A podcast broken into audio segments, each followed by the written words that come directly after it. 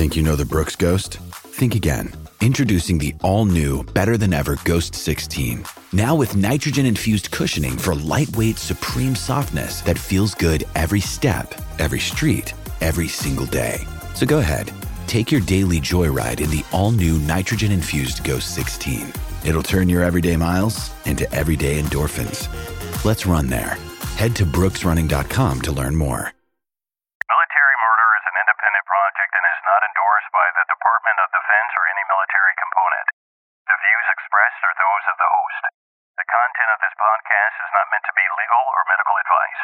Warning this episode contains graphic details of murder and is not suitable for young listeners. Listener discretion is advised.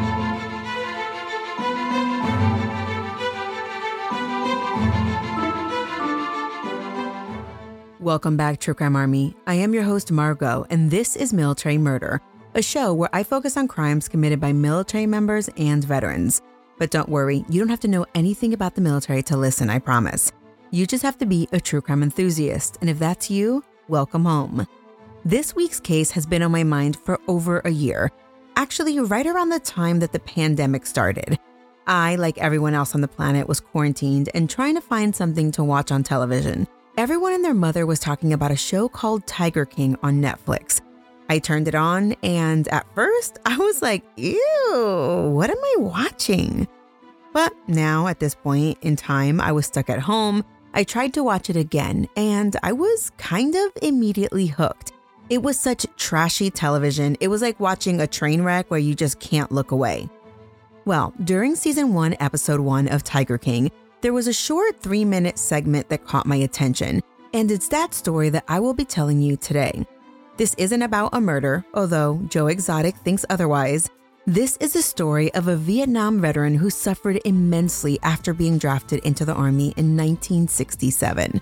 He served his country, but after he returned from war, he wasn't the same.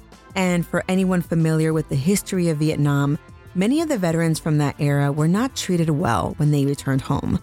Today's case intersects with episode 90 from a few weeks ago when I chatted with Dr. Scott and Dr. Shiloh about post traumatic stress disorder. It seems like after my chat with them, I view each story about PTSD and suicide with a different lens. Join me today as I tell you the story of Terry Thompson and the day he made history when he set his collection of lions, tigers, and bears loose in the small town of Zanesville, Ohio.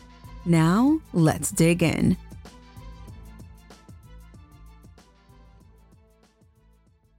My sources for this episode are as follows an investigative journalist piece by Chris Heath in GQ magazine, articles in the New York Post, USA Today, People, LA Times, and Post Gazette.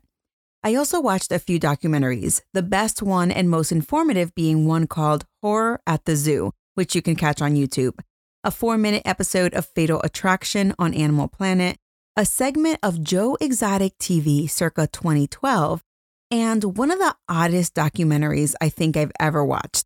It's called T's World The Over Identification of Terry Thompson. And let's just say about that last piece, it was a weird abstract, and you can just be happy that I watched it for all of us. I also listened to a really awesome episode of the podcast called Ohio versus the World. All right, let's get to it. Zanesville, Ohio is a small town, population 25,000, and it lies about 55 miles east of Columbus. At around 5 p.m. on October 18, 2011, Sam Kopchak, a resident of Zanesville, went outside to check on his horse, and his horse's name was Red. He had just gotten this Pinto Arabian horse, and Sam was really proud of it. When he exited his barn to find Red, Red was at the top of the hill and he was acting really strange. Sam walked up the hill, which was surrounded by a four foot fence, which was meant only to keep horses from wandering. Sam looked around at his neighbor's horses, and they were also acting weird and kind of doing this weird circle thing. Sam wondered what could be going on, and that's when he saw a bear in the middle of the circle of horses. Oh crap, Sam thought. One of Terry's bears got out again. Terry, Terry Thompson, that is. Terry was Sam Kopchak's neighbor, and he was known to collect exotic animals. But this wasn't the first time one of them got out of its enclosure, so Sam thought he'd quickly take his horse back to the barn and call Terry. As Sam walked down the hill with his horse in tow, he felt someone, or better yet, something looking at him. And as he looked up, right there on the other side of this four foot fence, he saw the most terrifying thing in the planet a giant African lion sitting there just staring at him. Oh, f- Sam thought. He knew if he ran, the lion's instincts would kick in and it would take off after him. And Sam was not about to leave his brand new horse either. So instead of panicking on the outside, he held his horse tight and walked swiftly down the hill and into his barn. He only looked back once and never again. As soon as Sam got into the barn, he locked it, secured Red, and then called his 84 year old mother, who was in the main house. He didn't want her accidentally wandering outside. His mother, Dolores, who went by Dolly, she figured, oh, damn Terry, again with his shenanigans, and she called him, but there was no answer. Dolly then called the police and just told them there was a bear and a lion out. There's no real sense of urgency in the call. I mean, there's a lion and a bear. And the 911 operator is almost kind of like, oh, yeah, that dang Terry. And that's because, according to reporting in the Post Gazette, since 2005, authorities had been called to Terry's house at least 30 times, but it was usually because a horse got out. A cop was sent out to Terry Thompson's house on this day, which is located at 270 Kopchak Road. And if Kopchak sounds familiar, it's because Sam Kopchak, the neighbor who saw the bear and the lion, well, his family history in Zanesville, Ohio goes way back, and the road was named after one of his family members. While the cops are heading to Terry's house, Sam is stuck in the barn. And he looks out the barn door and he begins to see more and more exotic animals. It's almost as if he's watching animals coming out of Noah's Ark. There's a bear and a lion and a tiger. And as soon as Sam sees the tiger, he thinks, oh, oh, oh, all hell is about to break loose. And it sure does when the tiger goes after the horses. Sergeant Steve Blake is the first one to arrive at Terry's complex. And when the cop arrives in the driveway, he bumps into John Moore, who is Terry's helper. John works for Terry and takes care of the animals six days a week. John and the cop enter Terry's home, but Terry isn't there. Inside the home, however, are two monkeys. I believe they're macaques, and there's two dogs, but these animals are all in cages. John and Officer Blake, they're looking for Terry, but he is nowhere to be found. Meanwhile, Deputy Jonathan Merry was the first one to arrive at Sam's house since the call came from Sam. As he's there, he starts to see the animals and he sees a wolf. He follows it, and then over the radio, he begins to hear that if there is an animal outside the perimeter of Terry's home, they are ordered to shoot to kill. It's then that Deputy Merry takes out the wolf, who has clearly breached the perimeter. Then he realizes that he's the only one of the cops with a rifle, so he heads towards Terry's house to help the other cops. When he gets there, he gets out of his vehicle and then he goes inside to retrieve his rifle. But it gets stuck on something. As he stands upright outside of the car, he sees a black bear and it begins to charge at him. So Deputy Merry grabs his service gun, which is just a Glock, and he shoots the bear. He aims for the head, and when the bear was hit, it fell, no kidding, seven feet in front of the officer. And it fell so hard and was coming so fast that the bear's body actually toppled over itself. Even though Deputy Merry has already shot a wolf and a bear, everyone is still kind of calm. All they have to do is find Terry. They are sure that if they find Terry, he can assist in getting the animals back into their enclosures. Back at the house, John and Officer Blake drive around Terry's property, and that's when they see in the distance behind one of the enclosures there appears to be a human body on the floor. Above the body is a white tiger who appears to be feeding off of the body. Near the body, the officers see a gun and bolt cutters. The officers call it in, and they're not 100% sure the body is Terry, but they have a pretty strong feeling it's him. And it's at this point that the fear begins to set in. Sheriff Matt Lutz then reports the following over the radio at 6:04 p.m. Quote, "Okay, we have located the owner, code 16, possible 58. Unknown for sure on that." End quote. And by the way, code 16 means dead on arrival and possible 58 means a possible suicide. Sheriff Matt Lutz knows now that not only are his officers in danger, so is the entire Zanesville community. Dolly made that first call at about 5 p.m., and now the darkness was creeping up on them. The first order of business was figuring out how many exotic animals were on the loose. You see, the thing is, as the officers were driving around, the 911 operator was getting flooded with phone calls of lion sightings, of tiger sightings, and of bear sightings. So the first order of business was figuring out how many exotic animals were on the loose.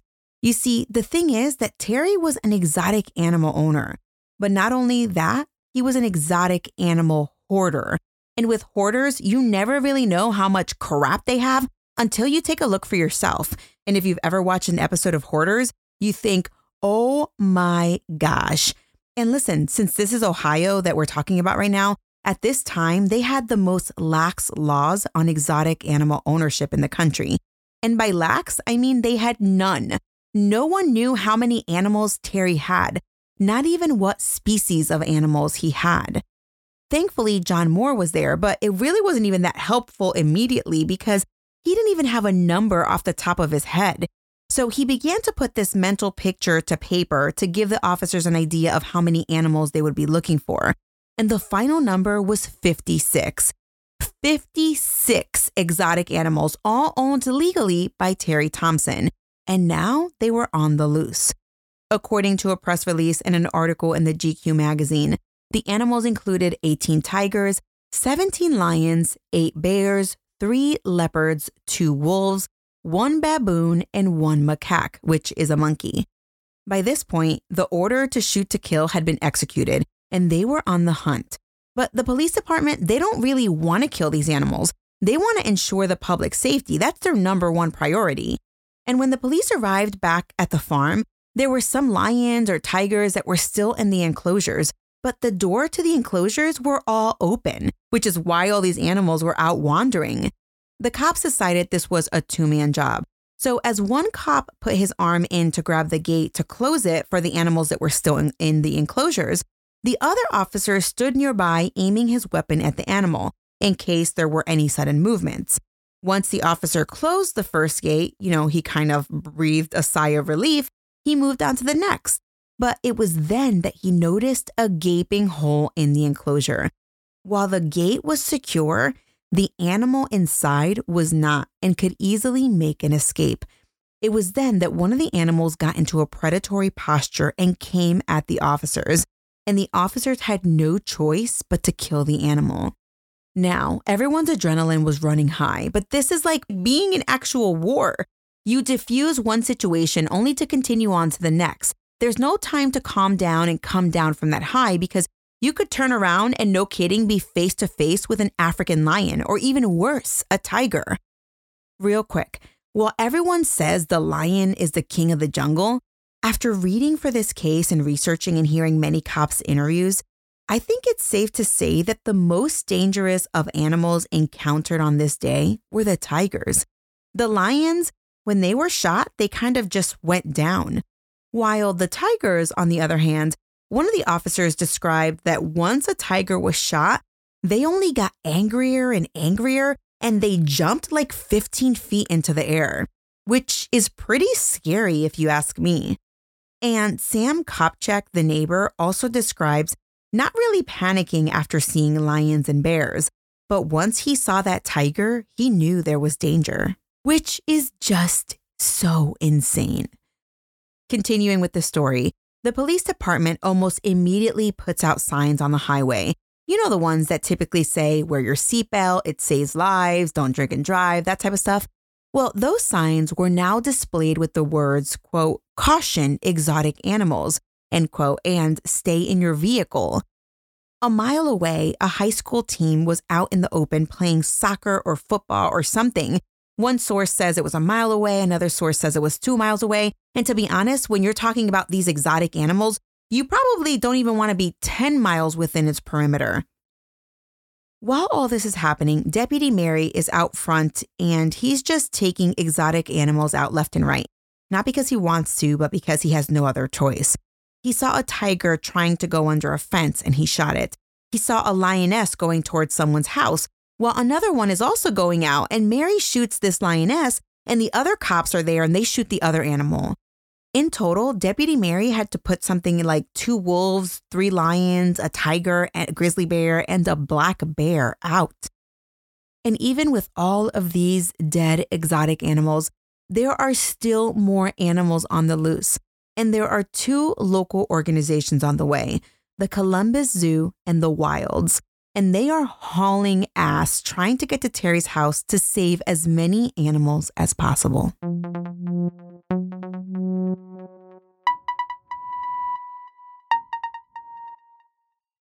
Hi, everyone. For anyone who follows me on Instagram, I recently posted a picture of me with my kiddos at Disney in front of the Disney castle. But I posted it because my shoulders were looking on fire, defined, toned, and overall just pleasant to look at. So many of you asked me in my DMs for my secret. And of course, my secret is 4 a.m. workouts.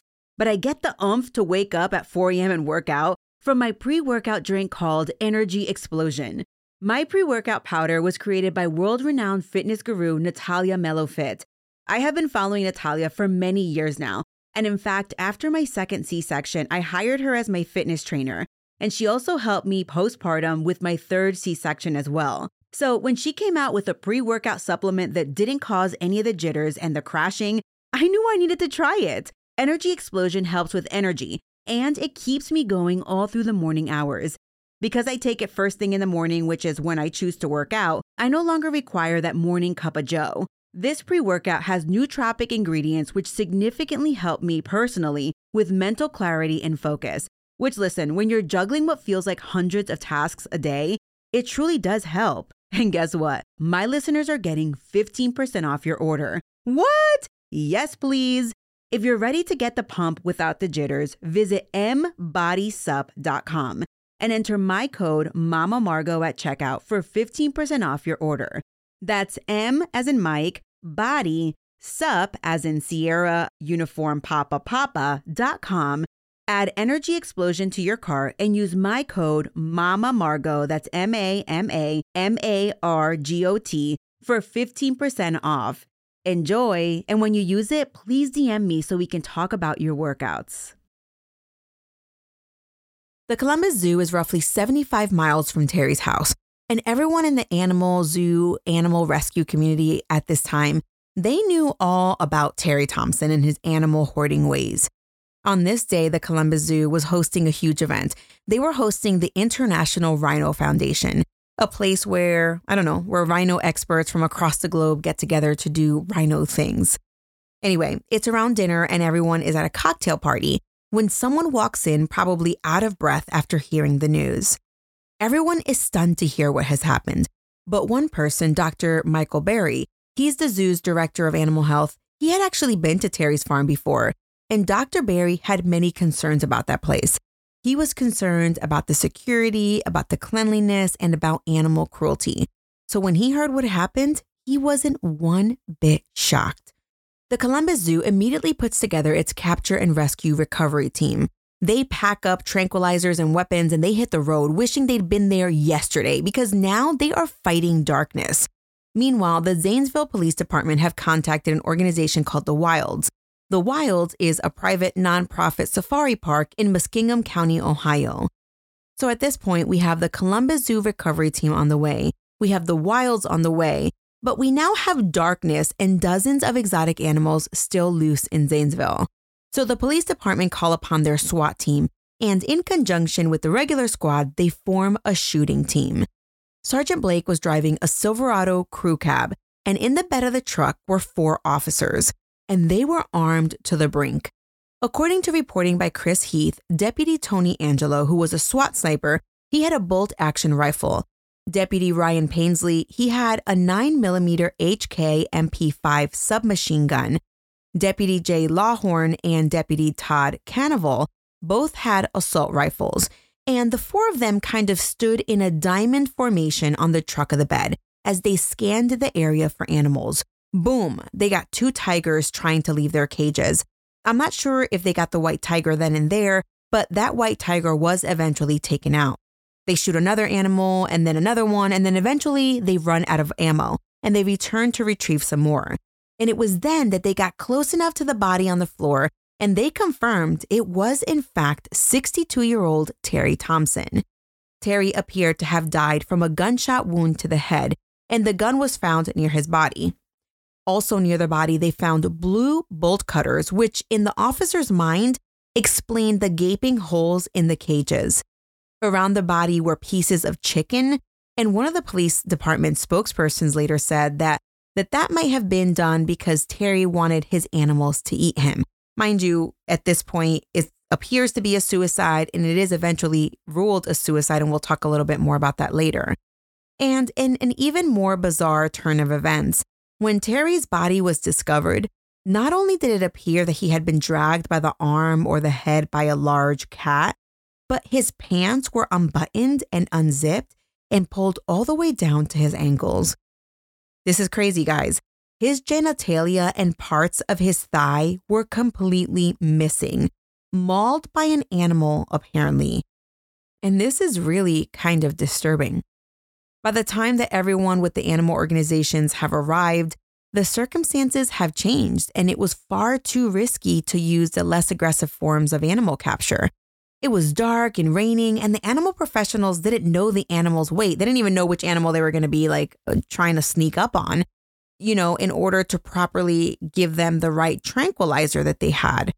For example, Dr. Barbara Wolfe, who's a veterinarian, she explained on the documentary Horror at the Zoo that in order to use a tranquilizer on an animal, you have to know their weight to measure out the tranquilizer medication or the medicine or the liquid or whatever. Then the animal is usually in an enclosure, so there's no danger to itself or others. And then once the tranquilizer is administered on a certain body part, it takes approximately 10 to 15 minutes to work. If the animal is free to roam for those 10 to 15 minutes, they're a danger to themselves, or worse, they're a danger to the public. But on top of that, they're now mad and ready to pounce. So, even with the backup of these animal organizations and the hope that they'd be able to save some of the animals, the shoot to kill order remained in effect. Six hours after the first call to police, the shooting finally ceased, and the dispatcher and many of the others in the area said that it sounded like Iraq or Afghanistan because it was a constant volleying of shots being fired. When the shooting finally stopped, the police department made the decision that they needed to retrieve all of the animals for accountability purposes. The animals were then tied by a leg and they were tied to a construction looking bulldozer and dragged all to one spot, and they were then lined up by species. And it was this photo that was displayed across televisions across the world. And this, this was the picture that captured the seriousness of exotic animal ownership. You see, before Joe Exotic, before Carole Baskin, this right here was the moment, the moment in a small town in the middle of Ohio where people realized that regular old Joe Schmoes own these exotic animals. This was the moment that Ohio legislatures opened their eyes.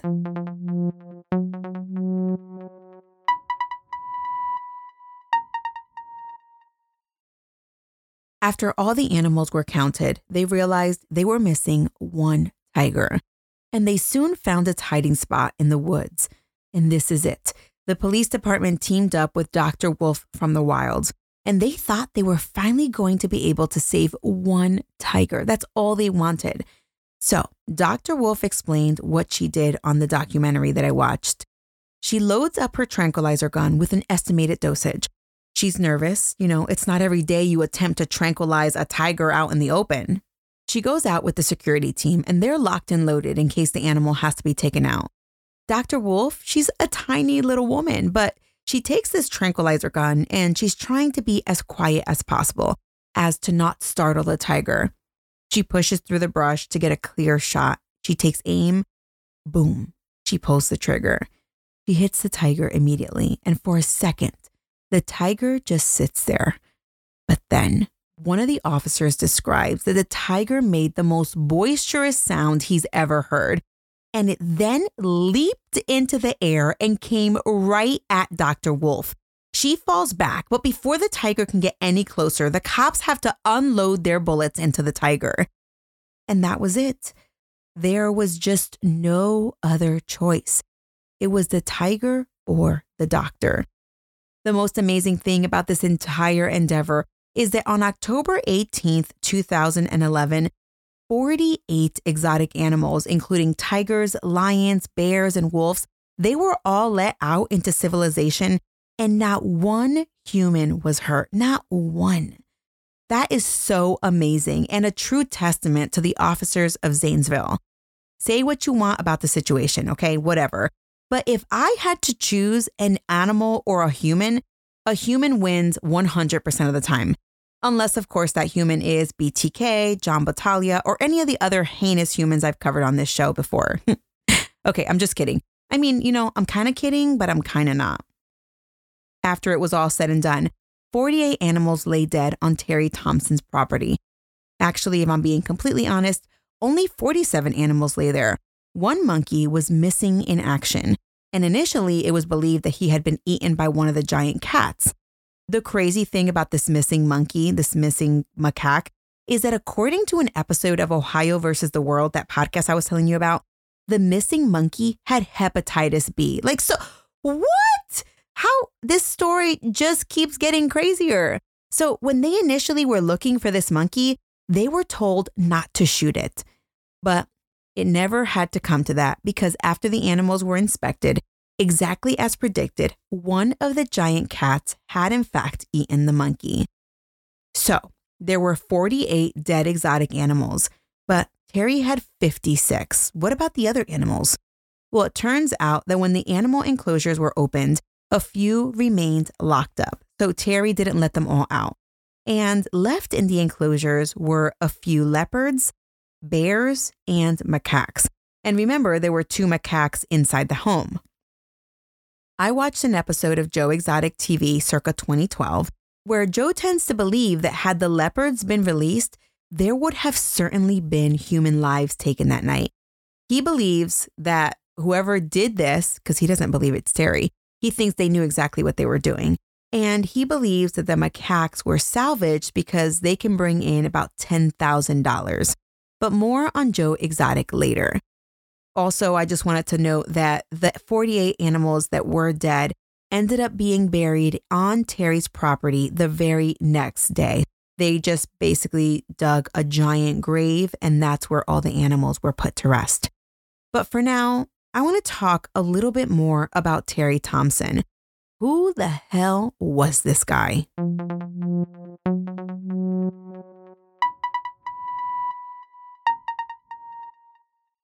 Recently, I covered two unsolved cases, which I am sure caused you to pause and analyze your inner detective. Well, if you want to hone in on that inner detective, then you need to check out June's Journey.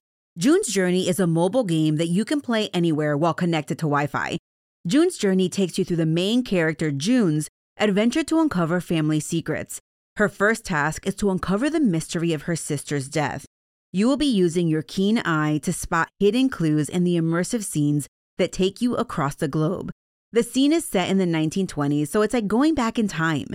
June's Journey is a hidden object mystery game, and I love playing while waiting for my kids at the bus stop. It allows me to clear my mind from the tasks of the day and to refocus on my mommy duties. What I love about June's Journey is that not only are you searching for objects, but you can join other players online in a detective club. And then you also get to design this luxurious island estate that is all yours. And if you have friends who play, you can gift each other trees, flowers, and other amazing decorative items. Today, I invite you to escape reality and immerse yourself in the world of June Parker. Discover your inner detective when you download June's Journey for free today on iOS and Android. Go ahead, download June's Journey today. Terry William Thompson was a blue-eyed Eagle Scout. He measured in at five foot five, and he grew up in Zanesville, Ohio. He was always quite the adventurer, even getting his pilot's license before he could even legally drive a car. He had all the normal things going for him in life, but then in 1967, he was drafted into the Army and quickly sent to fight in Vietnam. During the war, Terry was a door gunner in a helicopter, and he'd later tell people how bad Vietnam was. Not that anyone needed to tell you this because people already knew how bad it was. And guess what? Terry survived the war. But when he returned home, those closest to him knew that war had changed him. War changes everyone. But Terry was not shy about his hatred for the Army. Not only that, but he had terrible, terrible survivor's guilt. He was a single soldier at the time and he survived. Meanwhile, he saw so many soldiers that had families and they never got the chance to come back home. When Terry returned home, he wasn't afraid to talk about the things he saw in Vietnam. He saw dead bodies, dead comrades, limbs shot off. He told stories about being part of the drop off and recovery team on the helicopter. So he once told a friend, Mike Marshall, that oftentimes at pickup locations, they would be picking up their comrades under hostile fire.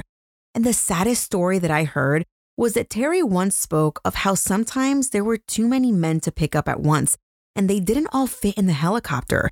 There were so many men left behind, and it was so bad that the men on the ground were so desperate that they would cling to the helicopter.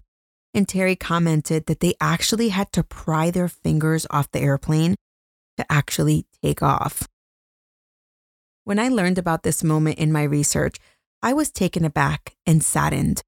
These are parts of soldiers' stories and military members' lives that we don't often hear about. And here I was, learning about this terrible moment in this man's life. These are moments that Terry lived with every single day until he died. And we have to remember history, right? The Vietnam War was a different time. Now, veterans return from service and the American people applaud them. They hug them. They send gifts. They give discounts. But back then, veterans were spit on, they were made fun of, and they were, in a sense, shunned, as if any of it was their fault. I took a college course once on Vietnam, and I remember my professor telling us that if we ever met a Vietnam veteran, to just thank them for their service, because it's something that they're not used to. So one day, I was at an airport waiting to board, and I saw a veteran with a Vietnam hat on. So I thanked this gentleman for his service. And no kidding, right there in the middle of the airport, this man started crying. Then I started crying and we we had a chat. It was a moment that really hit me. How our service members are sometimes so misunderstood. How this entire generation of military veterans were shunned for something that was out of their control. It is believed that Terry suffered terribly from post traumatic stress disorder, but of course, we didn't talk about PTSD during or after the Vietnam War. Others tend to believe that Terry suffered from Agent Orange exposure, another thing that we don't talk about because it's taboo. Well, I bring this all up to let you know about Terry's experience and who he was as a person. Once Terry returned from Vietnam, it seemed like he just couldn't ground himself. He fell in love with fast things. Everything was a competition to him. If he could do it, he would do it. If he could own something, he would buy it. And he would buy it just to say he had it. And we all know people like that in her life. When Terry returned, he soon married his high school sweetheart, Marion Sharp. She was the popular pretty girl and she had money, and Terry was the rough around the edges type of guy, and they seemed to work well together. It's not surprising to learn that Terry bought a Corvette after he returned from Vietnam. Marion became a school teacher and she went on to become a prize winning equestrian. Terry sold cars for a bit and then he became a local Harley Davidson dealer and got a license to sell guns. It was during this time that he became obsessed with animals, but it wasn't exotic animals, it was Dobermans.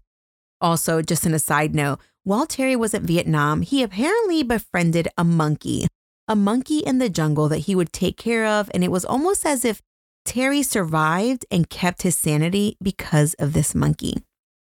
During this time, Terry got into racing drag boats. He even did weird stunts with his airplane, like flying too low and too close to structures. Eventually, after years of owning the motorcycle shop, he sold it. And in the late 90s, his destiny changed forever he went to a local auction and he bought Marion a baby tiger. And it was at this moment that he just began to accumulate more and more exotic animals.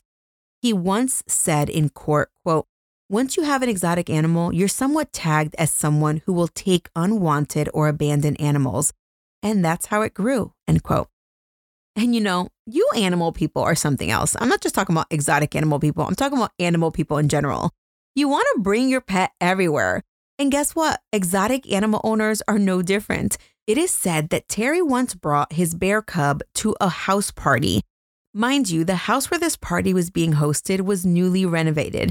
And well, Terry just let his bear cub poop all over the joint and he acted like nothing happened. I'm sure the owners were like, oh, hell no. In the early to mid 2000s, Terry was having a feud with his neighbors because his animals, including his regular household dogs, his Rottweilers at this point, were getting out and killing the neighbor's calves. The neighbor constantly told Terry to get control of his animals. But one day, when Terry's dogs got out again, the neighbor straight killed the dog. And Terry was pissed. Y'all, these neighbor feuds are scary AF. In 2005, there were a few dead animals on Terry's property, including a buffalo and two cows that apparently had died due to starvation. Authorities were called, and Terry was charged with animal cruelty. For years, neighbors complained about Terry's property. No one knew exactly what animals he had over there. One time, he owned a camel and it escaped, and a neighbor called 911. The operator thought the caller had some bad eyesight, but when authorities showed up, sure enough, it was a freaking camel. One of the things I saw his neighbors complain about was that Terry would drive around town picking up roadkill, which apparently is illegal, and he would use this roadkill as a source to feed his exotic animals. Somewhere or another, I learned that it can cost upwards of $10,000 a year to feed just one tiger. Mind you, he had 18 tigers and 17 lions and countless bears. And I'm not even sure what Terry was doing for money at this point. But it wasn't until 2008 that more serious charges came. Terry was under surveillance by the ATF, which is the Bureau of Alcohol, Tobacco, Firearm, and Explosives, when they raided his house, and this was in 2008. When they raided his house, they confiscated 133 firearms and 36 rounds of ammunition. With all that was confiscated, though, Terry was only convicted of owning one gun without a serial number, which he claims was an antique gun from World War II, and for owning a machine gun. It was during one of these visits, though, to Terry's house that authorities actually recorded themselves, kind of like with body cams, and they recorded all the exotic animals and they attempted to reproduce Terry's farm so that they knew where each animal would be, or at least should be, because they somehow had in the back of their mind that something terrible was going to happen here. And as we saw, it did. While Terry was prepared to go to court for this 2008 charge, he ultimately pled guilty to spare his wife because they had threatened to charge Marion as well, since she also lived in the home where the two illegal guns were discovered. And because this is federal prison, Terry ended up going home after court, and on November 17, 2010, he turned himself in to the Federal Correctional Institute in Morgantown, West Virginia. Terry's motto going into prison was I survived Vietnam, I'm sure I can survive prison. And he did. While he was in prison, he lost 40 pounds, but he began to suspect that Marion, his wife of 30 plus years, was cheating on him. Terry spent nine months in federal prison, and on August 26, 2011, he was released to a halfway house. On September 30th, he was ultimately released from the halfway house, but he didn't tell anyone he was getting out, and it is said that when he left the halfway house, he walked over to a local Walmart, bought a bicycle, and rode the 40 miles home. And it's at this point that Terry began to feel like his life was spiraling out of control. When he arrived home, Marion had long moved out of the farm. The entire farm was in disarray. Mind you, Terry is a legit hoarder. Once asked why he had so many exotic animals, he responded, quote, because I can, end quote. And it was like that with everything in his life exotic animals, stuff, cars. When Terry returned home, he was in significant debt to the IRS and he had two liens on his property. But on top of this, his wife of, like I said, 30 years, she was gone. And to add insult to injury, the animals had all been moved and Terry felt absolutely lost. And even though Terry was no longer in jail, house arrest was part of his release plan, and Terry was not looking forward to being confined to his house. On the day before the Great Zanesville exotic animal release, Terry confided in John Moore, the young man who had been helping him around the farm. Terry told John that he had just received an anonymous letter telling him that his wife had had an affair while he was in prison. Terry asked John if he had heard or seen anything suspicious, and John assured Terry that he had not. But Terry snapped back, quote, Well, I have a plan to find out, and you will know when it happens, end quote. In one of the documentaries that I watched, someone said the following about Terry, quote, he felt betrayed by the government, by the army, by society in general. The straw that broke the camel's back was when he went to jail, he came back, and his wife had abandoned him, end quote. When I heard that statement, it immediately brought me back to the PTSD episode that I did with Dr. Shiloh and Dr. Scott. While the end of a relationship may not seem like a big deal to some people, it ultimately breaks some people, and that's what everyone believes happened in this case. Terry's case was ultimately ruled a suicide. The police department did not believe that there was any foul play involved in this case, and there wasn't any evidence to prove that this wasn't a suicide. When Marion heard what happened and she heard about the animals, she was at the house begging the police not to take the surviving animals, but they had to take them to ensure their safety. And guess what? Ultimately, a few of the exotic animals were returned to Marion. She got back two leopards, one bear, and two monkeys. Sadly, one of the other animals had to be put down when someone at the Columbus Zoo accidentally dropped a gate on one of the leopard's necks. Why? Why does this story just get sadder with every passing sentence? And another thing that I learned was that at the time that this happened, a guy by the name of Brandon Morris and his mom, they were actually looking out for eight of Terry's other exotic animals, including four bears and four lions. Isn't that insane? I don't even want to babysit my friends' kids. Can you imagine babysitting eight exotic animals? Ugh, this story.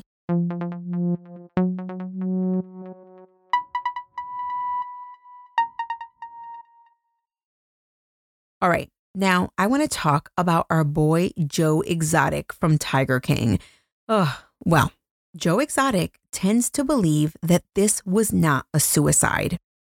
Way, way, way before Tiger King aired on Netflix, Joseph Maldonado Passage was on YouTube.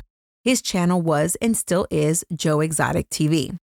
In 2012, Joe Exotic did a short episode about the Zanesville exotic animal killings. And during this episode, he was a complete conspiracy theorist. Joe doesn't believe that Terry committed suicide at all, and he doesn't believe that the animals needed to die. Joe also theorizes that the gates for the leopards were not open because they are the most dangerous animals in Terry's collection, Joe believes that the monkeys, the macaques, were spared their life because they are worth a whopping $10,000 each.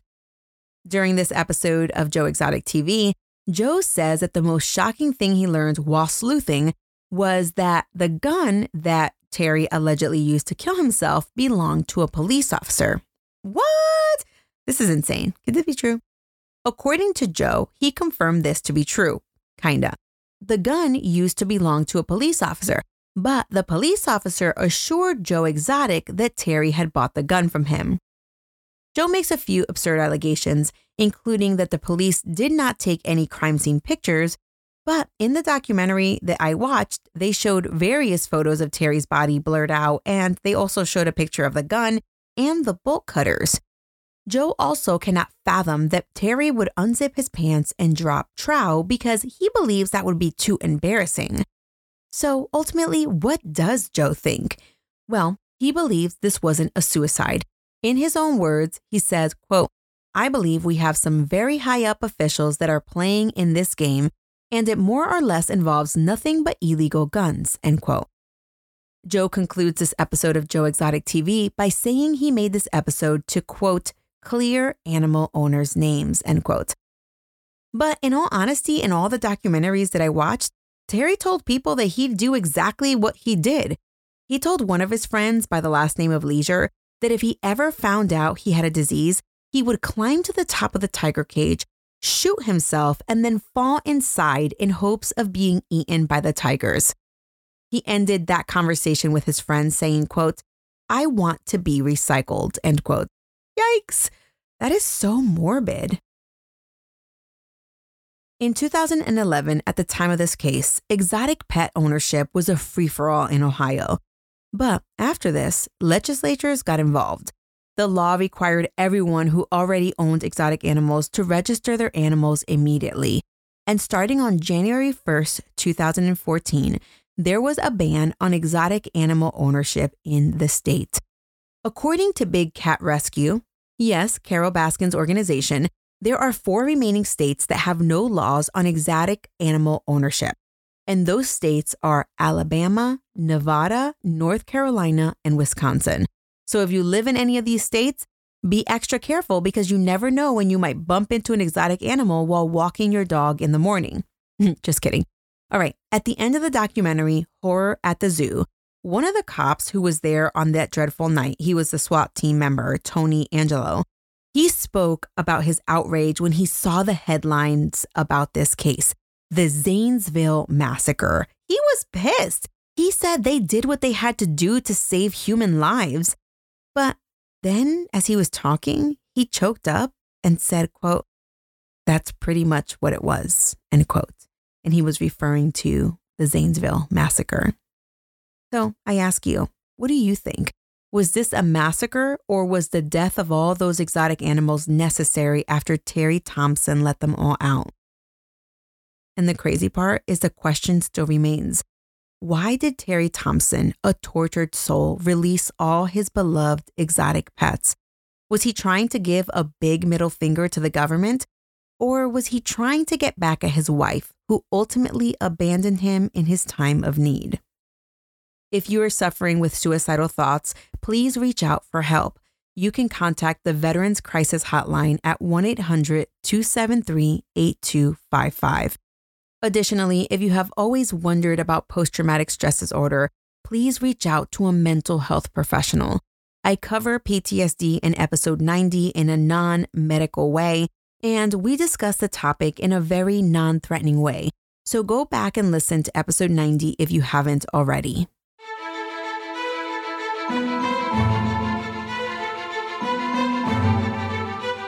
This case broke my heart.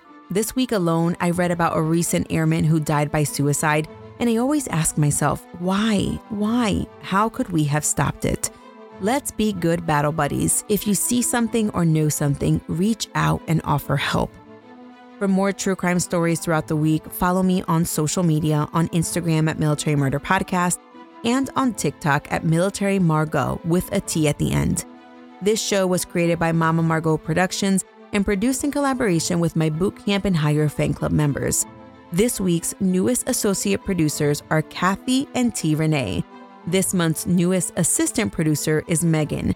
Shout out to my newest dotted line supporters, Madeline, Maida, Amy, Luann, and Diana.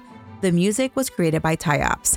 Until next time, remember, you never really know what someone is capable of, so remain vigilant always.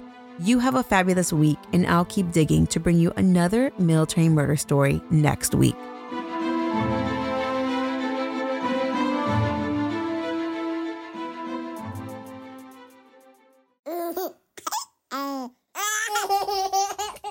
Shh, Mom's working on our podcast.